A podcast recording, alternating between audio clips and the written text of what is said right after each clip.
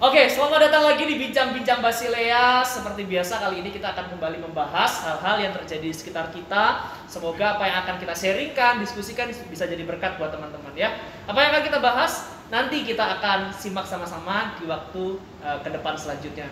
Nanti aku akan memperkenalkan satu persatu di antara kita saat ini. Tapi sebelumnya kita akan main sedikit ya. Nah, permainannya ABC 5 dasar. Oke, jadi permainannya kita akan mengeluarkan jari kita, lalu nanti dari jari-jari kita itu akan kita hitung, kita akan mendapatkan huruf apa dari jari-jari yang akan kita keluarkan ya. Dari huruf itu nanti teman-teman akan menyebutkan satu kata benda.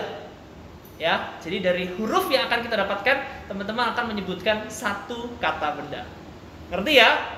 Silahkan dikeluarkan jarinya, kita hitung, dapat huruf apa, huruf itu nanti akan kita sebutkan satu benda dari huruf itu. Oke? Mulai dari aku, nanti ke Vincent, ke Cita, sampai akhirnya ke Kenan. Oke ya? Kita mulai. Yuk, kita mulai ya. A B C 5 da sar. Sar. Oke. A B C D E F G H I J K L M N O P Q R S T U V W X Y Z A B C D E F Oke, oke. Dari kata F, aku dulu ya. Foto. Fanta. Fanta. Oke lah. Uh, figura. Figura, bagus. Aku fettuccine. Apa fettuccine? Makanan pasta. Oh, oh, Pasta, pasta. Kacau ya. Aku biasanya makannya dodol. Lanjut. Apa ya? Masih figura. Dapat? Gak dapat? Wah, skip dulu. Yuk. Folio. Folio udah aku. aku tadi foto, ya. foto. Oh iya. Oke ya. Terima kasih. Jadi ngomong-ngomong soal tadi kita nyebutin huruf F ya. Kali ini sebetulnya tema yang akan kita sharingan dan diskusikan sama-sama. Mungkin kalian juga sudah lihat di judul dan deskripsinya ya, forgiveness. Forgiveness yaitu tentang pengampunan. Nah, sebelumnya aku mau kenalin dulu nih. Sebelahku ini Vincent, tentu beberapa dari kalian yang nonton kali ini ada yang sudah tahu juga kenal karena bagian dari anggota remaja kita juga. Terus Cita, nah sebelahnya Cita ini yang mungkin jarang kita tahu ya, namanya Ci Gabriela, eh Gabriel, atau biasa dipanggil sebutan sehari-harinya Ci Cincing. Di sebelahnya Ci Cincing ada Ci Lois dan sebelahnya Ci Lois orang yang selalu ada di mana-mana, eks di mana-mana, yaitu Kenat ya. Oke, kita mau ngobrolin nih Nat tentang pengampunan nih, forgiveness ya. Kamu pernah nggak punya pengalaman unik tentang pengampunan? Hmm. Ada, ada, ada, ada banyak kok, ada banyak. Gimana? Yang pastinya kalau kita lihat di TikTok ya guys, banyak banget yang kayak yang apa? Uya Kuya Uya kuya. sama Denis itu. Oh, Nah, itu kan ya pastinya mereka sindir-sindiran di sosmed ya kan. Iya, Terus iya, habis iya, itu iya. akhirnya dipertemukan oleh TV. Ya, oh. akhirnya eh, apa namanya? eh, terjadi pengampunan di sana. Oh gitu ya. Denis yang Saling mengalah. memaafkan Iya, gitu ya. Iya, bener-bener banget kok. Oh. Ya nanti kalau mau lihat keseruannya ya ada di TikTok mas. Ngapain kamu promosiin mereka berdua? iya, nggak tahu ya teman-teman di sini pada familiar dengan masalahnya Uya Kuya sama Denis gak ya? Jadi eh, menarik banget ya di acara-acara TV itu kita sering melihat tentang pengampunan-pengampunan eh, memaafkannya. Tapi ya kayak gitu bisa jadi settingan gak sih? Hmm, bisa jadi kok. Bisa jadi ya. Akhirnya klarifikasi kan di akhirnya. Oh, oh ya. Klarifikasinya apa? Settingan? Eh, enggak. Apa semacam ma- apa minta maaf. Oh, Iya. klarifikasinya tentang minta maaf itu ya. Oke. Kalau Cita ada kisah unik tentang pengampunan gitu. Memaafkan gitu. Kalau aku kayaknya lebih ke sama saudara sama ciciku gitu. Oh. Kayak misalnya eh, dia disuruh mbak mamaku ambilin sesuatu gitu, tapi dia tuh malah nyuruh aku, kan ya aku sebel tau. Hmm. Terus em, terus dia tuh malah bilang apa namanya? kayak gitu ya nggak mau gitu kan aneh terus aku kayak sempat marah tapi beberapa menit kemudian kayak kita langsung ngobrol lagi gitu Wah, cepet banget ya. iya, iya. Aku dulu juga pernah tuh punya kisah tentang memaafkan yang cepet banget dan nggak nggak ngerti sih akhirnya kita beneran jadi maafkan tapi atau nggak enggak. bilang maaf gitu ya Oh, udah, oh, oh, oh, oh, oh. ngomong Dulu aku pernah tuh kelahi sama temanku kan. Wah sampai aku tonjok tuh temanku, pung. Terus giliran dengan gantian aku dikeroyok, ditonjok, pung. Wah. Eh besoknya kita jalan lagi bareng berdua jadi kayak udah gak ada apa-apa gitu memang kadang-kala ya kayak gitu ya marah-marahan terus tiba-tiba ya karena punya kedekatan ya udah balik lagi jalan lagi. Kalau Vincent gimana? Sih? kalau aku ya punya nih melihat pengalaman orang lain. Jadi Hmm. biasanya kalau di sekolah kan banyak tuh. Kayak cekcok cewek sama cewek ngerasani ini ngerasani itu akhirnya tengkar sendiri kan sering. Yes. Terus nanti apa selang berapa berapa hari eh nggak berapa hari. Misal pas pas- jam pelajaran pertama kayak gitu nanti pelajaran kedua langsung ngerumpi lagi bahas yang lain. Oh. Ya bisa kayak dimaafin langsung pakai lewat ngerumpine itu gitu jadi merumpi itu Merumpi itu. mendekatkan ya. Yang jauh tuh. Mendekatkan yang jauh dan Oh. membuat pengampunan. Jadi pengampunan dimungkinkan dengan terjadinya dosa yang lain. Kacau juga. Iya ya kita ini anak-anak Tuhan ya. Kita meskipun dalam masa pandemi ini kita berjuang untuk tetap saat teduh membangun hubungan sama Tuhan membaca Alkitab membaca firman Tuhan. Dan kita pasti diberkati juga ya gimana caranya kita untuk eh, bisa hidup kudus firman Tuhan ingetin kita gimana caranya kita untuk tidak males firman Tuhan untuk eh, mengingatkan kita hadir untuk kita untuk mengingatkan kita juga. Termasuk tentu saja dengan pengampunan ya. Nah kalau dari teman-teman nih kira-kira ayat yang paling disenangi tentang pengampunan itu ayat apa? Coba dari Cik Lois dulu. Kalau aku yang aku suka itu ayat ini Matius 18 ayat 21 sama 22 Matius 18 ayat 21 sama 22 itu ya depannya dari perumpamaan tentang pengampunan. Kan Petrus bertanya sama Tuhan Yesus kan Tuhan berapa kali aku harus mengampuni? Ya mengampuni itu orang gitu kan. Tujuh kali itu tujuh kali. Terus Tuhan kan menjawab enggak bukan tujuh kali tapi tujuh puluh kali tujuh kali kan. Eh, ini kayak kayak buat aku tuh jadi kayak keren gitu kan. Saya kita sama-sama tahu kan mengampuni orang apalagi kalau orangnya tuh bener-bener bikin kita kesel gitu kan. Itu kan susah banget ya mengampuni kan. Tapi di ayat ini kan Tuhan bilang kita harus mengampuni gitu loh kalau nggak kayak nggak terbatas oleh tujuh kali tapi tujuh kali tujuh kali yang kalau aku sih nangkepnya kan berarti kan kayak nggak terhitung gitu loh karena kan nggak mungkin kita ngitung sampai 49 kali itu sudah gitu kan. Jadi kayak ya terus mengampuni gitu meskipun ya mungkin kita kesel terus gitu tapi mengampuni. Terus mengampuni ya. Iya ngomong-ngomong ini pernah juga masuk di salah satu podcastnya di Spotify-nya remaja ya. Kayak kata Cik Louis bener banget 70 kali 7 itu nggak berbicara tentang angka tapi bicara tentang standar yang meluap-luap. Jadi udah melewati lagi batas standar. Jadi kita mengampuni itu nggak ada hitungannya nar. Nggak ada hitungan standarnya tapi kita harus terus mengampuni terus mengampuni meskipun nggak enak meskipun susah. Jadi anak Tuhan harus terus mengampuni. Ya keren keren keren. Oke kalau cicing cing Aku ya, aku 1 Yohanes 4 ayat 20 sih. oke Tulisannya kalau seseorang berkata aku mengasihi Tuhan tapi dia membenci saudaranya, maka dibilang bahwa kamu berdusta katanya. Karena nggak mungkin kita mengasihi Tuhan yang nggak kelihatan kalau kita tidak mengasihi sesama yang nggak kelihatan. Nah ini buat perenunganku pribadi sebenarnya. Ketika aku bilang aku nggak bisa mengampuni orang, ketika aku bilang aku tersakiti oleh orang lain, aku nggak bisa mengampuni dia, kemudian aku bilang aku dalam saat teduh aku bilang aku mengasihi Tuhan. Nah aku merasa apakah aku tidak ngomong kosong gitu ya dalam saat teduhku dalam khotbah aku. Ya itu di ayat itu diingatkan. Kalau misalkan aku sendiri sama yang kelihatan sama yang ada wujud fisiknya bisa aku pegang aja aku nggak bisa mengasihi dia gitu. Apalagi sama ya Tuhan yang tidak kelihatan. Di satu Yohanes tuh banyak banget dibilang kalau kita mengasihi Allah itu salah satu perwujudannya yaitu mengasihi sesama kita. Wah keren banget ini benar. Dalam. mengasihi Allah kamu udah mengasihi sesamamu dengan baik belum? Kita udah ngasih sesama kita dulu dengan baik ya. Kita sering kali bilang kita mengasihi Tuhan ya. Wujudnya kita tunjukin dengan kita melayani Tuhan kita rajin saat teduh kita rajin berdoa gitu. Tetapi urusan pengampunan ternyata nggak beres. Aduh gimana dong gitu kan? Iya sih ya. Thank you thank you Cik Cing Cing ya. Kalau Vincent? Kalau aku dari Imamat 19 ayat 18 Urka kalah ini jangan Imamat, jangan. ya, luar Imamat biasa.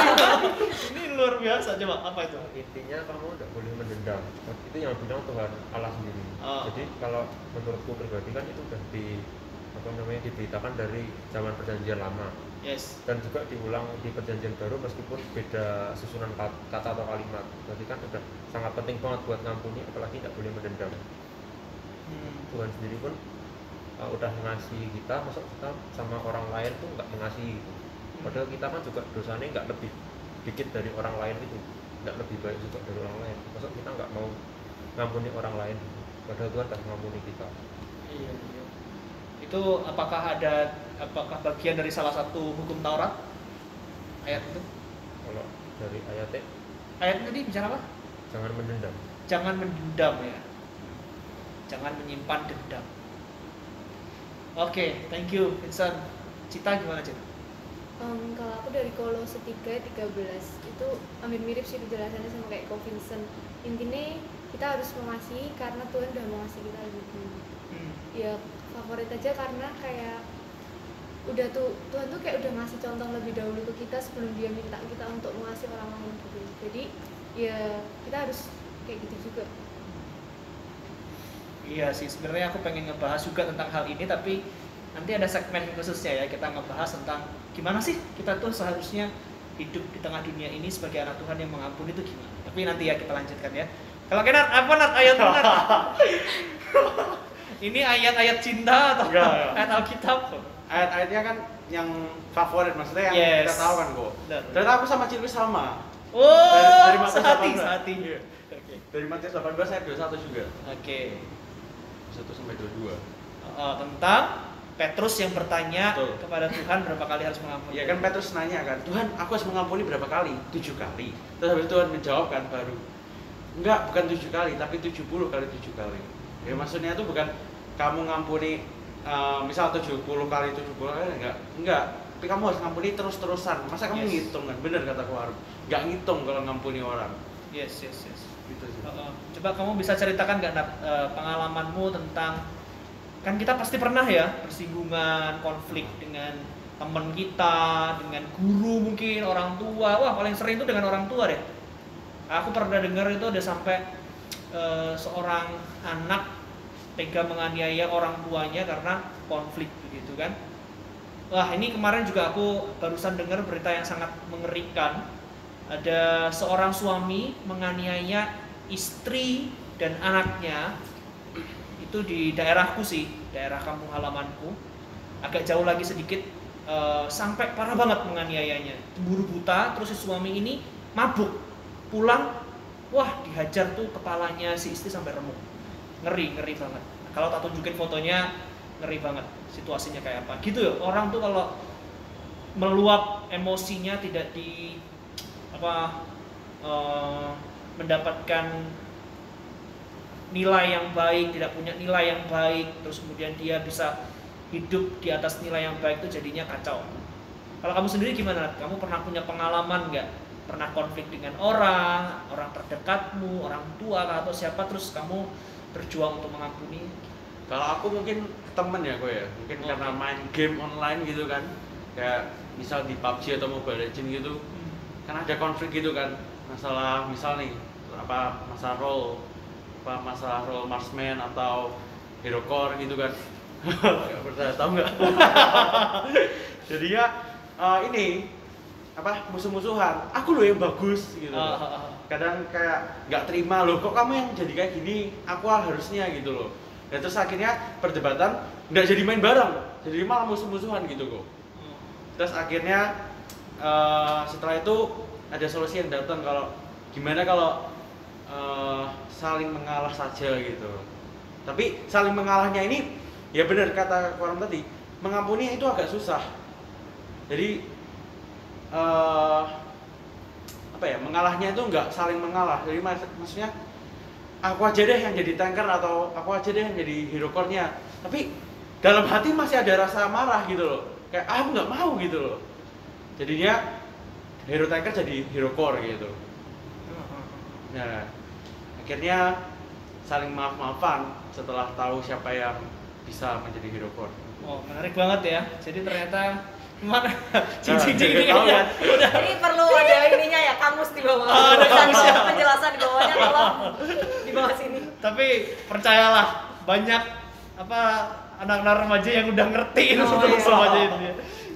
Iya sih. Jadi ternyata kita bisa konflik, marah-marahan itu ya nggak cuman di dunia relasi kita real kayak gini ya.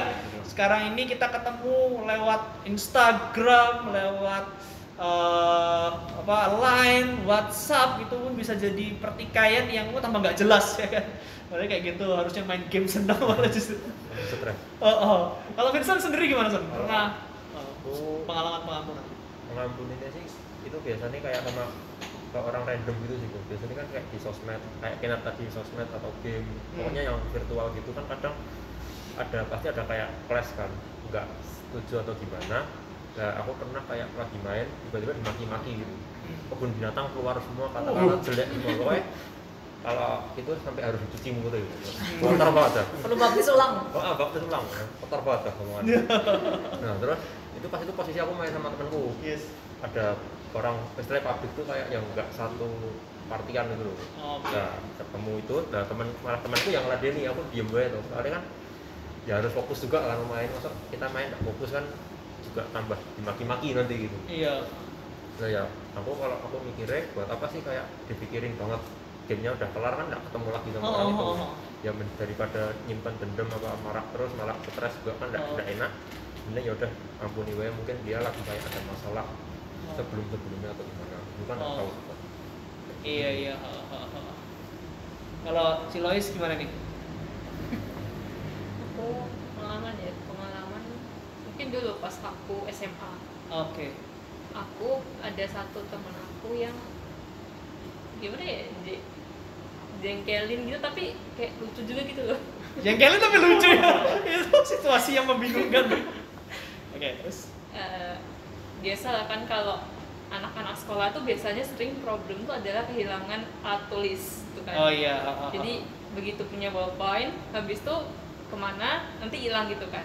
Oh. nah aku nggak gitu sih tapi temanku yang ini tuh kayak gitu. Dan aku kayak kayak korbannya gitu tempat dia meminjam gitu. Karena waktu aku SMA tuh aku kan kayak senang banget bawa alat tulis yang lengkap kan gitu. Jadi kayak kotak pensilku tuh pasti penuh dengan alat tulis gitu. Oh. jadi dia pas itu dia duduknya di belakang aku. Oh, oh, oh, oh. jadi pasti kayak wes no, uh, anu anu apa min- minjem dong gitu. Jadi kayak kalau aku sama teman-teman yang satu kelompok aku gitu misalnya kalau udah denger dia panggil terus ngomong anu gitu pasti oh ini pasti mau pinjam tulis ini kan. Dan dan keselnya itu dia pinjam tapi dihilang di dompet aku. Waduh, ngeselin banget memang kayak ya itu bukan hal yang saya bukan hal yang besar banget sih kan tapi kan tetap menjengkelkan juga. juga. kan karena bolpen pinjam tapi hilang gitu kan dan Betul. dia nggak ganti juga gitu Iya, makanya. itu berkali-kali kan jadi Waduh, waduh.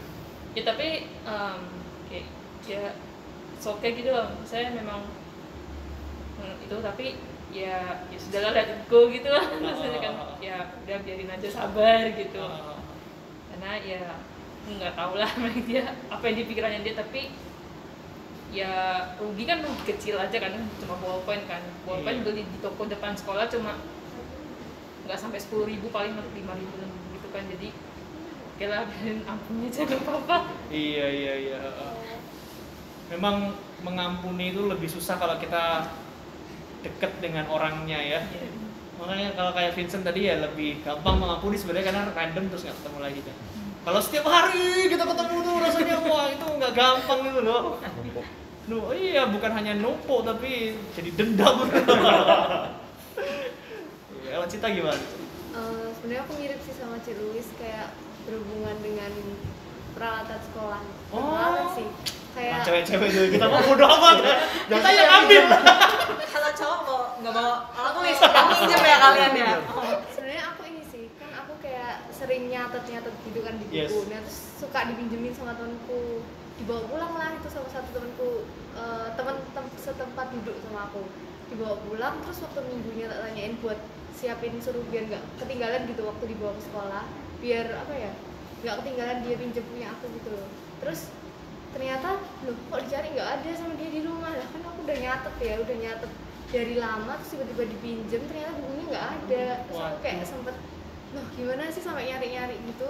Ternyata katanya nggak ada gitu kan. Terus ya udahlah aku berusaha kayak kayak gimana ya? Untung nggak merasa sampai eh, sampai marah banget gitu enggak terus akhirnya coba tak ya udahlah bentar lagi paling ketemu gitu. Terus ternyata pas besoknya ya emang tak lama sih terus akhirnya ketemu. Jadi ya udah.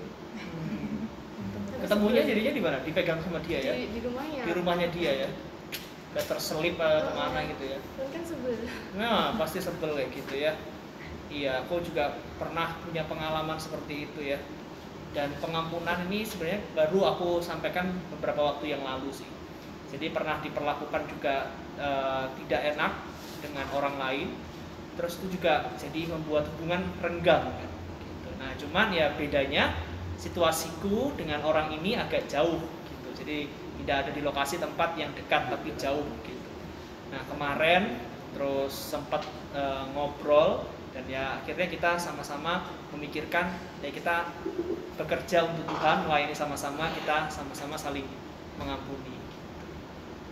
Memang kita harus berjuang ya untuk mengampuni tapi biar bagaimanapun mengampuni itu kadangkala bisa menjadi hal yang tidak mudah ya jadi hal yang sulit apalagi kalau kita tuh udah berusaha baik berusaha ngomong dengan nyaman berusaha ingin membangun relasi dengan baik tapi orang itu nggak ngerti-ngerti nggak peka-peka. Wah, itu yang bikin susah ya.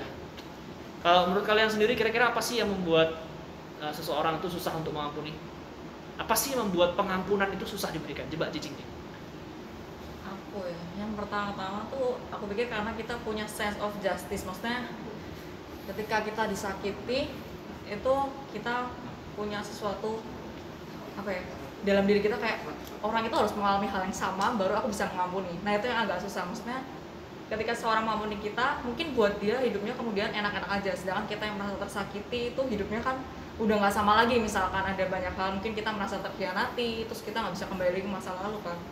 Nah tapi waktu kita mau mengampuni kita merasa kayak nggak bisa. Nih orang harus dapat sakit yang sesuai sama yang kayak aku rasakan baru aku bisa mengampuni dia. Hmm. nah itu kadang tuh jadi penghalang. Maksudnya kayak kita melihat hidup dia biasa-biasa aja baik-baik aja enggak nggak bisa nggak bisa. Dia harus sakit dia harus sakit. Jadi itu kadang yang bikin kita nggak bisa mengampuni dia gitu. Iya melihat hidupnya lebih enak dari kita. Kurang ajar banget ya gue yang disakiti kok. Berjuang santet nih orang? Ya rasa makanya kan kita jadi dendam gitu. Gitu. Itu salah satunya sih menurutku. Iya iya sama tadi yang dibilang Kak Arum sih kayak semakin kita dekat dengan orang itu semakin kita berinteraksi banyak sama orang itu maka luka yang ditimbulkan tuh kan makin dalam gitu ya jadi makin lama dan makin susah mungkin untuk memberikan pengampunan itu menurutku Hmm.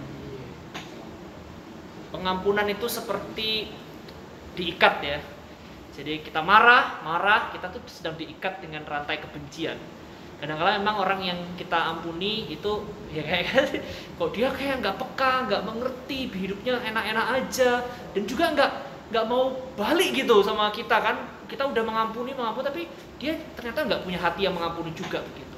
Aku pernah diingatkan, Nar dan teman-teman ya, e, mengampuni itu kadang-kala memang ada dalam situasi kita melepaskan rantai ikatan kita yang mungkin orang lain belum terlepas. Ya nggak apa-apa. Yang penting kita dengan dia berelasi dengan baik dan setulus-tulusnya dan kita benar-benar setulus-tulusnya mengampuni orang itu. Gitu. Kalaupun orang itu masih belum bisa mengampuni kita, yang penting di hadapan Tuhan kita udah melakukan apa yang benar sesuai dengan apa yang Tuhan mau ya. Seru banget ya sharing-sharing kita hari ini ya. Kira-kira kalau uh, untuk tips-tips supaya kita bisa mengampuni meskipun buat orang yang uh, sangat menjengkelkan, bikin kita kesel dan susah untuk diampuni dari teman-teman nih gimana nih? Gak apa-apa, mungkin kita masih berproses ya. Kita memang masih lemah, tapi paling enggak mungkin ada tips-tips yang baik yang kita ketika kita sampaikan bisa ngingetin kita dan ngingetin teman-teman yang dengerin hari ini juga ya. Kira-kira menurut kalian tips-tips yang baik yang bisa kalian bagikan untuk mengampuni itu apa? Coba Cik Lusu. kalau aku yang biasanya aku pikirkan ketika soal mengampuni gini kan aku akan apa ya kembali mengingatkan diriku sih karena apa ya tidak ada manusia yang sempurna gitu. Jadi dia dia bisa salah kan. Dia memang bisa salah kepada aku dan aku pun juga bisa salah gitu kepada siapa pun yang ada di sekitar aku gitu. Jadi ketika aku marah ketika aku kesel sama orang ya lihat ya pokoknya emang nggak ada yang sempurna gitu. Dan ya apa gimana ya? Jadi pasti semua orang pernah berbuat salah gitu dan aku pun bisa berbuat salah kenapa aku nggak bisa mengampuni orang gitu loh kalau misalnya aku salah pun orang bisa ngampuni aku gitu ya gitu kayak timbal balik gitu aku salah dia salah ya oke kita ini sama-sama orang yang salah ya. Iya. Dia bisa salah, aku bisa salah juga. Kan kalau misalnya aku nggak bisa mengampuni orang yang pernah berbuat salah aku, berarti kan aku kayak serasa hipokrit gitu kan. Kayak aku ini bukan orang yang serba bener juga gitu. Kenapa aku nggak bisa mengampuni orang yang menyalahkan aku gitu. Itu sih kalau aku setiap kali memikirkan soal mengampuni ini gitu.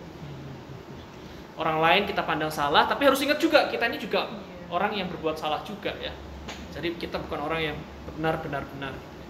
Kalau di cincing, benar benar benar iya benar-benar benar. Benar-benar benar. kalau aku yang pertama adalah eh, kita harus mengeluarkan maksudnya emosi-emosi negatif sih kayak kebencian, kemarahan. Kita kadang tuh salah kaprah gitu kayak habis disakiti kita kayak membenarkan diri enggak nggak apa-apa sebagai orang Kristen kita harus mengampuni, kita harus menerima gitu kan. Dan sebenarnya itu sesuatu yang menghambat kita untuk mengampuni karena ya itu salah satunya pertama kita harus mengakui gitu ya kita ini memang benar disakiti dan memang benar kita dendam sama orang itu. Nah itu pertama harus kita akui dulu. Menurutku waktu kita udah bisa mengeluarkan kemarahan itu dengan tepat ya bukan dengan pendendam itu nantinya bikin kita uh, bisa memulihkan luka sama bisa ini ya mengampuni dengan lebih mudah walaupun prosesnya panjang gitu ya saya bilang. Yang pertama sih yang mau kasih tahu itu aja maksudnya kita akui maksudnya kita memang disakiti memang orang itu kurang ajar gitu sama kita. Nggak apa-apa gitu itu sesuatu uh, perasaan yang wajar untuk kita keluarkan. Jadi uh, dan mengampuni itu bukan berarti melupakan. Nah, itu yang disclaimer ya. Hmm. jadi waktu kita mengampuni orang bukan berarti kita kemudian melupakan segala sesuatu dalam hidup kita yang sudah kejadian sama dia. Enggak. Menurutku sih kita kecuali amnesia atau Alzheimer kita nggak mungkin melupakan pengalaman yang menyakitkan ya. Jadi kita harus deal dengan hal itu sih menurutku baru setelah itu step selanjutnya kita menyerahkan ya itu kita bilang kita menyerahkan pembalasannya kepada Tuhan gitu sih Tapi jangan dengan penekanan ya kita serahkan pembalasannya kepada iya Tuhan. benar Tapi dengan hati yang lembut, biarlah semuanya kembali kepada Tuhan. gitu ya. Iya, menarik juga ya. Jadi eh, mengampuni berbeda dengan melupakan. Kita mungkin masih bisa tetap mengingat ya, tapi hati kita mengampuni. Wah, keren keren. Cita? kalau aku karena aku kayak marah itu pasti diem gitu. Jadi aku berusaha untuk nyuekin dulu. Karena kalau misalnya aku sama-sama marah atau kita sama-sama marah tuh nggak nggak akan bisa positive thinking kenapa orang ini tuh ngelakuin itu juga gitu loh. Terus kalau udah nyuekin ya berusaha untuk apa ya mengampuni. Tapi nggak berharap kalau kita tuh eh, orang itu tuh bakalan minta maaf ke kita gitu loh. Jadi ya mengampuni aja dulu. Jadi, eh, hasilnya kayak gimana ya nggak apa-apa. Otomatis sudah ikhlas itu loh kalau kita mengampuni dulu entah orang itu mau minta maaf atau enggak. Ikhlas ya hati yang penuh dengan keikhlasan ya. kayak mau lebaran ya maaf-maafan Oke, Vincent. kalau menurutku sih tadi kan dibilang sama si Cincin tuh kalau kita harus nyadari kalau emang kita uh, sebagai korban. Tapi setelah itu ya aku sih lebih lebih prefer buat uh, istilahnya ngelabrak orangnya gitu loh. Klarifikasi lah kamu kok kayak gini lah apa namanya tujuannya apa gitu. Maksud, ya, contohnya kalau kita uh, lagi misalnya di sekolah nyatet anu terus dipinjem hilang. Maksudnya di sengaja di enggak sengaja dihilangin apa nyebar ke mana-mana gitu kan dan bilang dia jangan disebarin. Terus ya kita nggak bisa lu cuma diem tok harus ngomong kok kok gitu? Kan apa? Apa tujuanmu apa? Gitu. Ya harus tahu alasannya itu. Dulu nih nggak tahu alasannya kan kita nggak mungkin tahu dia itu sengaja berbuat gitu atau nggak sengaja. Jadi kita nggak bisa maafin loh kalau misal kita nggak tahu tujuan sebenarnya dia ngapain. Terus juga baik ya itu apa namanya jangan terlalu ngurusi orang lain gitu. Jadi misal kita udah marahan si A sama si B marahan terus si A itu misi kayak ngestok IG si B terus kan ya nanti lama-lama kan panas dewe loh. Lama-lama "Loh, dia kok bisa enak hidupnya aku kok kayak gini dia kok udah jalan itu jalan ke ini aku kok misi dewe kan. Apa namanya panas sendiri gitu. Jadi mending nek eh, saranku sih ya udah jangan terlalu digagas gitu Kepoin. Kalau jangan terlalu kepoin kan orang kan cuma dia masih ada banyak banget yang lain yang lebih penting gitu loh Oh, nice. Udah move on?